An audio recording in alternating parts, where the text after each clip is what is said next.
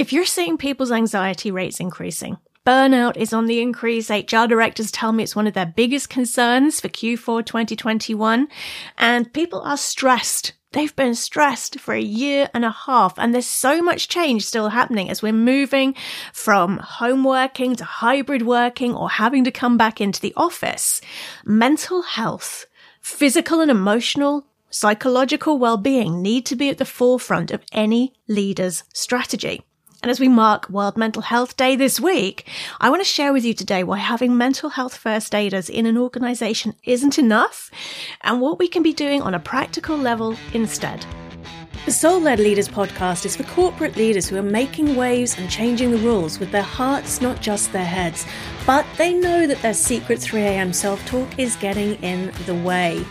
Where others stress about the status quo, you're the action taker who drives the changes, and making a difference and being a crusader is hardwired into your DNA. The Soul Led Leader podcast is here to help. Led by Claire Josa, law changer, eight times author, and international speaker, each episode is designed to help you to clear out the secret glass ceilings you never realized you put in your own way so that you can step up, showing up with all of who you really are and reclaim your power to make the difference you know you are really here to make in the world with clarity, confidence, and passion. So, World Mental Health Day isn't just about sharing happy memes on social media or sharing our stories. It's an encouragement to take concrete action. But what can we do? And in the UK, we're about to have legislation come in that means that employers are actually going to be held responsible for the psychological and emotional safety at work of their employees. So what can we do to create and grow workplaces that support people to thrive? Lots of organizations brought in great initiatives like um, self-care days, having meeting-free days, offering free massages for their staff, having therapists that can come in that you can talk to. But the thing is, there's more to self care and mental health and psychological and emotional well being than the occasional massage or going for a walk at lunchtime. So a lot of organizations have been training team members to become mental health first aiders, which is an incredible thing to do. So a mental health first aider has the skills right there in the moment to be able to support somebody having a mental health crisis. And they have specific training in how to notice different types of diagnosable mental health conditions to be able to spot whether somebody might be struggling with depression or something really serious like schizophrenia and to be able to refer them on. But here's the thing with the mental health first aiders. They don't kick in until somebody is in crisis. It has already gone too far for them. What I'm also seeing in a lot of organizations, because the people who've trained as mental health first aiders tend to be very open hearted and really want to make a difference, is a lot of them are now being used as counselors. They're being used as the person you go to whenever you're feeling a bit down, but they don't actually have the training to be able to deal with that. One of the things that can happen when we're stressed, when we're depressed, when we're struggling with anxiety, when we're at risk of burnout, when we're lying awake at three in the morning worrying, the actual trigger for this can often be trauma from the past. And it might not be a traumatic event, a single event. It can be something like complex PTSD, post-traumatic stress disorder, which is a form of trauma that's built up with repeated incidents over time. So if somebody is trying to help somebody with mental health issues and they don't have the training to be able to work as a coach or a counselor, it can actually risk making things worse. And it puts these mental health first aiders in a position where they're being asked to do things that they want to do because they want to help, but they're not actually skilled to do. So it's not actually safe. And the problem with mental health first aiders is they don't kick in until it's got to crisis. What we need to be doing in organizations is looking at preventing people reaching a mental health crisis rather than being able to support them once they do. And this is what I would love to see organizations doing. And it's a call to action for you for World Mental Health Day. I invite you to have a look at your organization. What do they proactively do to prevent mental health issues from arising? And which decisions might be being made that could trigger the anxiety, the worry, the stress, the burnout that can lead to a mental health crisis and what could be done to change those. So the research I've been doing over the past three months into burnout shows that there are three pillars to burnout and burnout is a massive trigger for a mental health crisis. It's a sliding scale from pretty much tired all the time to completely non-functional having a mental, physical, emotional breakdown. Those three pillars are somebody's physical environment. Some working environments support us, some working environments drain us. If you're familiar with the Jung definition of introversion versus extroversion, which is about where we get our energy rather than whether somebody's shy or gregarious, Somebody who runs an introversion preference can find an open plan office very draining, for example, but they might have completely thrived working from home if their environment was quiet. So the environment in which we're working can have a major impact on our burnout risk. The second pillar is the organizational culture. Is there a culture that's highly competitive where people are regularly judged and compared against each other? And I'll be publishing these results soon and they're quite frightening. Okay. The, there is a direct link in the results from the research between how often somebody perceives they're being judged and compared and criticized and how high their burnout risk is. Okay. Are people expected to do long hours? Are they being called back into the office for no reason other than to sit behind their laptop and do team or Zooms meetings they, they could have done from home? There is so much in a company culture that can either accidentally trigger burnout and mental health issues or can foster healthy emotional, physical, psychological well-being. And the third pillar of burnout was our habits. And this is where I love to work with people because I can work with an organization to help them to shift their culture, to help them look at the environment. But the habits is something we can work on for ourselves. There's a reason why two people can go through the same experience and one of them will just flow through it and the other one will fall apart. Okay.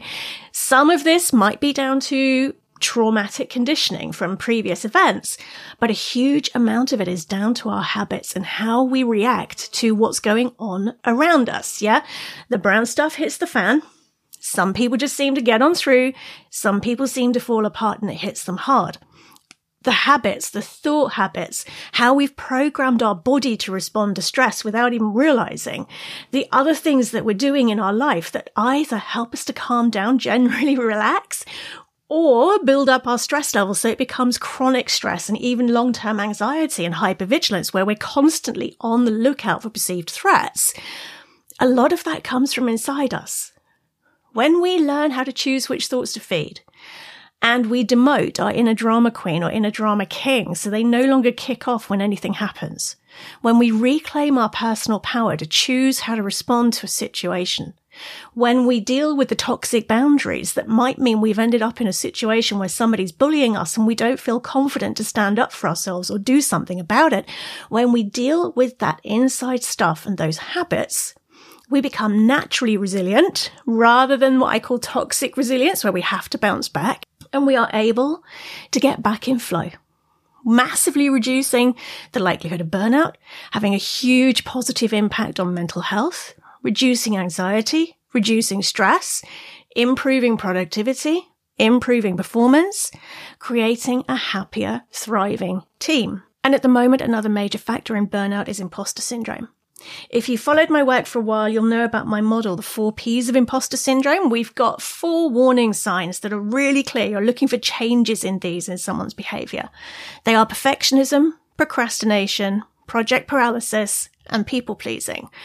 And there's a link to a bigger definition and explanation of those in the show notes for this episode at soulledleaders.fm forward slash 26. So the burnout research study I've been running, these are teasers here, has also shown that the more severe somebody's imposter syndrome is and the more they're having to cope with it and push on through it, the higher their risk is of burnout the higher their risk is of mental health crisis.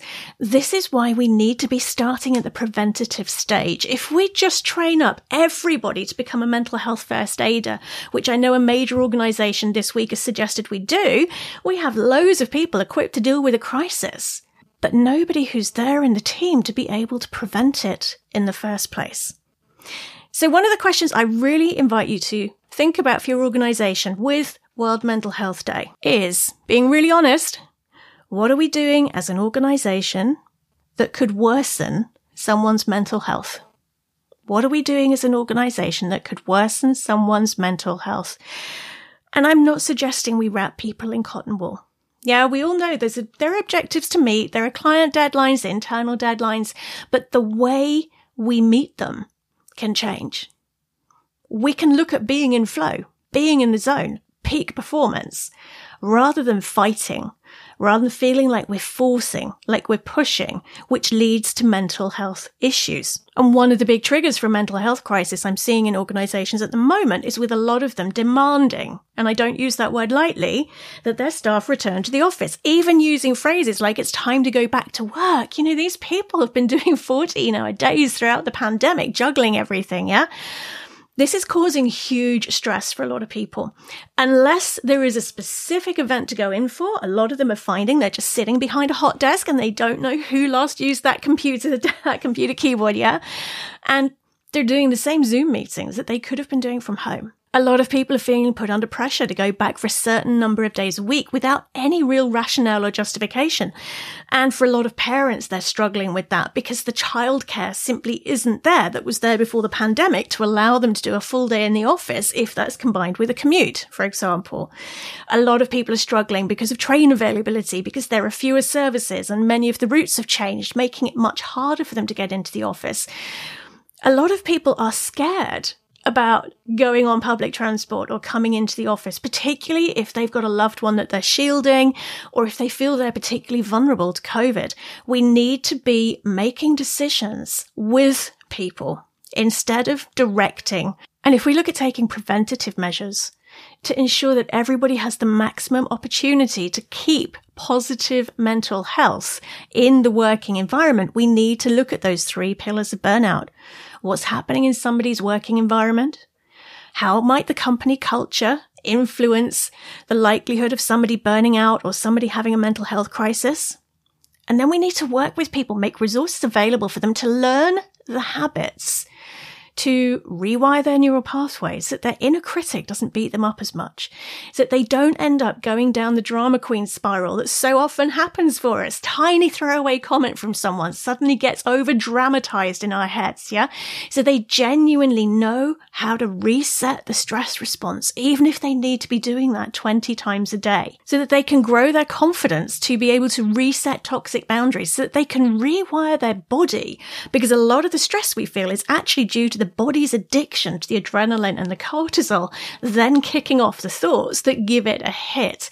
It's having training in place, having people in place who can support somebody if they're having a wobble long before it gets to a mental health crisis. If your organization would be interested in this, it's one of the reasons I created my certified imposter syndrome first aiders program. This is actually a preventative program. So it trains people in your organization to be able to support in that moment. If somebody's having a wobble or they're about to self sabotage or they're asking for help with imposter syndrome. It also gives people the deeper skills to be able to help people one to one, to be able to start to turn their inner critic into a genuine positive cheerleader to be able to reduce their anxiety through practical strategies that you can implement to prevent, in most cases, a mental health crisis, rather than waiting until it's too late.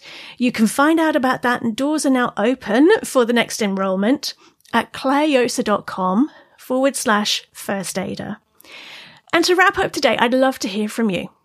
What is your organization doing to mark World Mental Health Day this year? And what would you love to see your organization doing on a preventative basis to allow everybody to feel safe mentally, physically, psychologically, emotionally, to be able to give their best to fulfill their potential and to thrive in the workplace and beyond. You can get in touch with me. The show notes are at soulledleaders.fm forward slash 26. And I'll be back next week when I'm going to be talking about how you can raise the topic of imposter syndrome with a team member or colleague without scaring them off or hitting the ego button. This is something I get asked so often at the end of keynotes, and I'm going to spill the beans on some practical things that you can do in next week's episode. See you then. Show notes, deep dive resources, and access to Claire's inspirational weekly soul led leaders email is available for you at clairejosa.com forward slash soul led leaders.